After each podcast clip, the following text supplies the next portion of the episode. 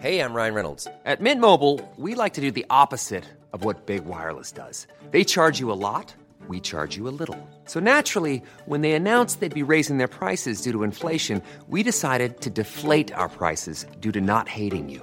That's right. We're cutting the price of Mint Unlimited from $30 a month to just $15 a month. Give it a try at mintmobile.com slash switch. $45 upfront for three months plus taxes and fees. Promo rate for new customers for limited time. Unlimited more than 40 gigabytes per month. Slows. Full terms at mintmobile.com. Well, as, uh, as you've heard me say before, if you're going to end the drought, it's usually short term pain for long term gain. What do I mean by that? Well, in, in California, for example, short term pain, flash flooding, major travel delays in the mountains, uh, road closures. That's the short term pain. The long term gain is this is the way you get rid of a drought. And boy, we, we've had a very wet start to the season in California, and there's more of it on the way. Also in the Northeast, sneaky storms the next couple of days. You're listening to Weather Insider uh, for Wednesday, December 22nd. Meteorologist Bernie Rayno. I'm solo today as we get closer to the holidays. All right, let's get rid of the Northeast here first. Some sneaky storms. First of all, little shortwave, little piece of energy across the uh, northern Rockies uh, this afternoon is going to go across the upper Midwest as we get into Thursday. And then that's going to be going across the Northeast tomorrow, Thursday and the Friday. A little taste of snow. Not a lot, but you know what? It's going to put you in the festive mood around Toronto, around Syracuse, around Albany. I'm not talking about a lot of snow, maybe coatings, uh, you know, maybe maybe some slippery travel here and there. It's not going to be a lot, certainly, but you know, when I talk about sneaky storms, that's that's what I'm talking about. Nothing that's all that strong. There's no uh, blockbuster storm on the way, but you have these little systems that'll be coming in the flow. You know, I I I, I can see how you know places like Syracuse, it's cold.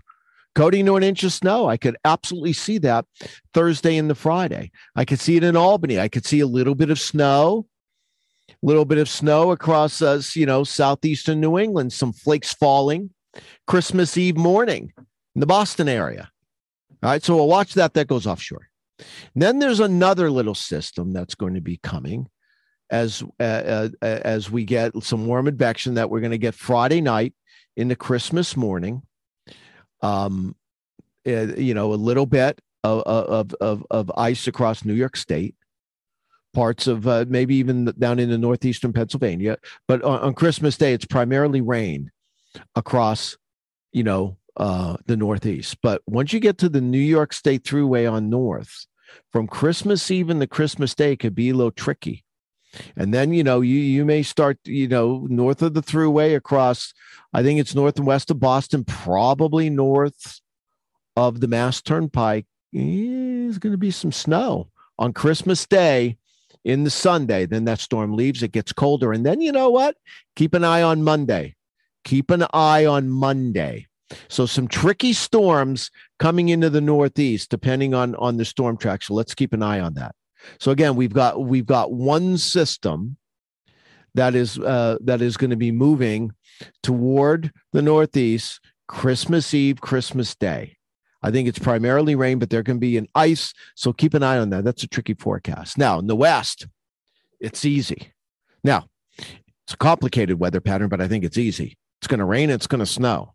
Here's what's going on. Uh, uh, first of all, what has happened in the West, especially in the Sierra, is is nothing short of unbelievable. Well, not unbelievable, but exactly what they needed. For example, I, you know, one of the places I look at for, for precipitation in the Sierra is a place called Blue Canyon. They're located 5,300 feet. They're um, uh, they're right on Interstate 80, and it just gives you an, a, a, a, sense of how much liquid they've had. They've had over, let's see, they, as of yesterday, as of yesterday, they've had almost 32 inches of liquid. And what I mean by that, rain and snow since October 1st. Why do we care about October 1st? October 1st is uh, not, uh, that's the beginning of the wet season from October to May. Really, most of the precipitation you see in California is December, January, February, most of it. But anyway, they, they've had over 32 inches. I, I, I think they're already above last year's total That's how dry it was last year. It's been an incredible wet season so far. It's exactly what we needed. San Francisco, their wet season, they've had over 12 inches of rain since October 1st. Uh, about probably about two weeks ago, the snowpack in the Sierra percent average to the date.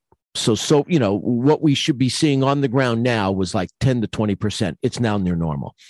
That's how much snow they've had. Now the pattern is loaded for the Sierra absolutely, undeniably loaded for precipitation. You've got an upper low that's coming across the Northwest today. Also, you've got a little shortwave, some energy off the California coast. That northern piece will will will send that um, energy off the California coast into Central California as we head toward tomorrow. Then the whole thing moves southward in the Southern California tomorrow night and Friday.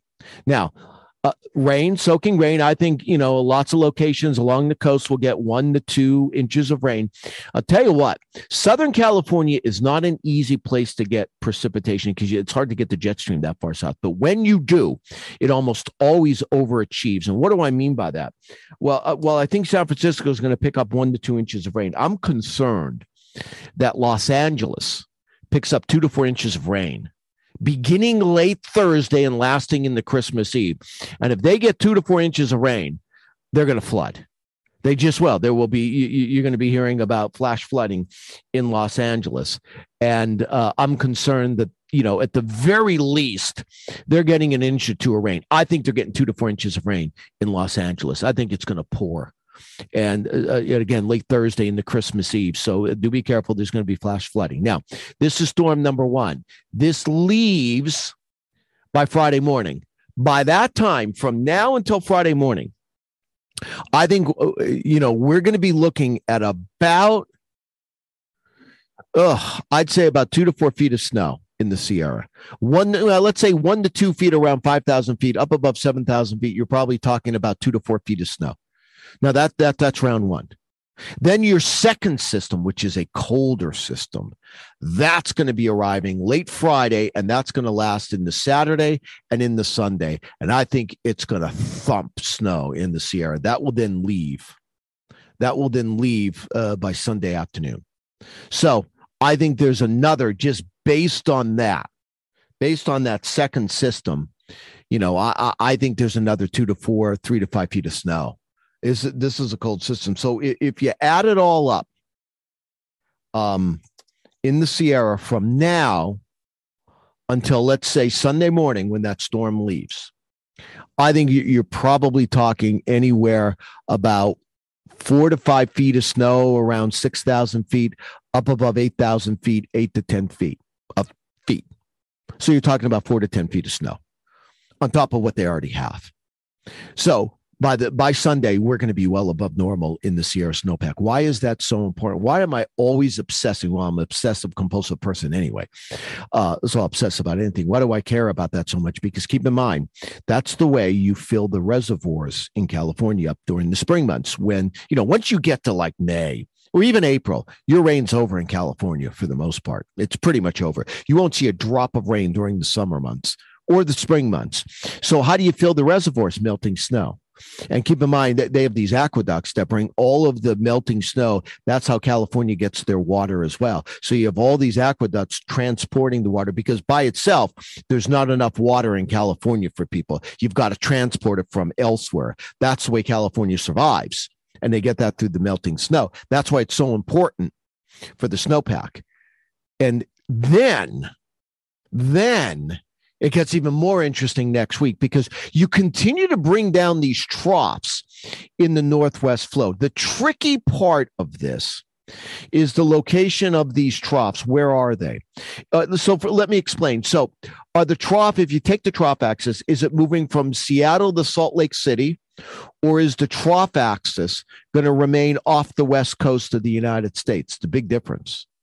Because if it remains off the west coast of the United States, next week. You're talking more feet of snow for the Sierra.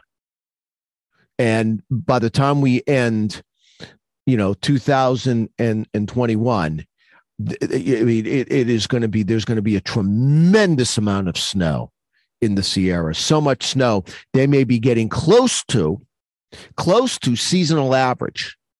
If if, and it's a big if, if this trough stays off the West Coast all of next week and continues to pump snow in the Sierra, and again, that, that's a big F. you know, how much snow could there be next week if that were to happen?